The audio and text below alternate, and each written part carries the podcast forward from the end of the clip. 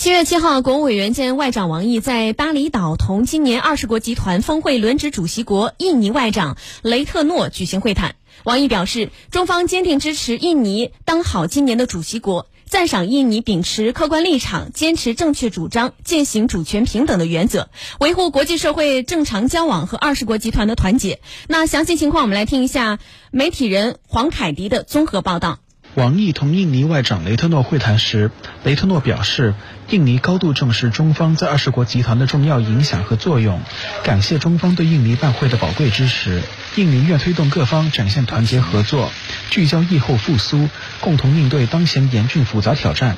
王毅表示，中方坚定支持印尼当好今年主席国，赞赏印尼秉持客观立场，坚持正确主张，践行主权平等原则，维护国际社会正常交往和二十国集团团结。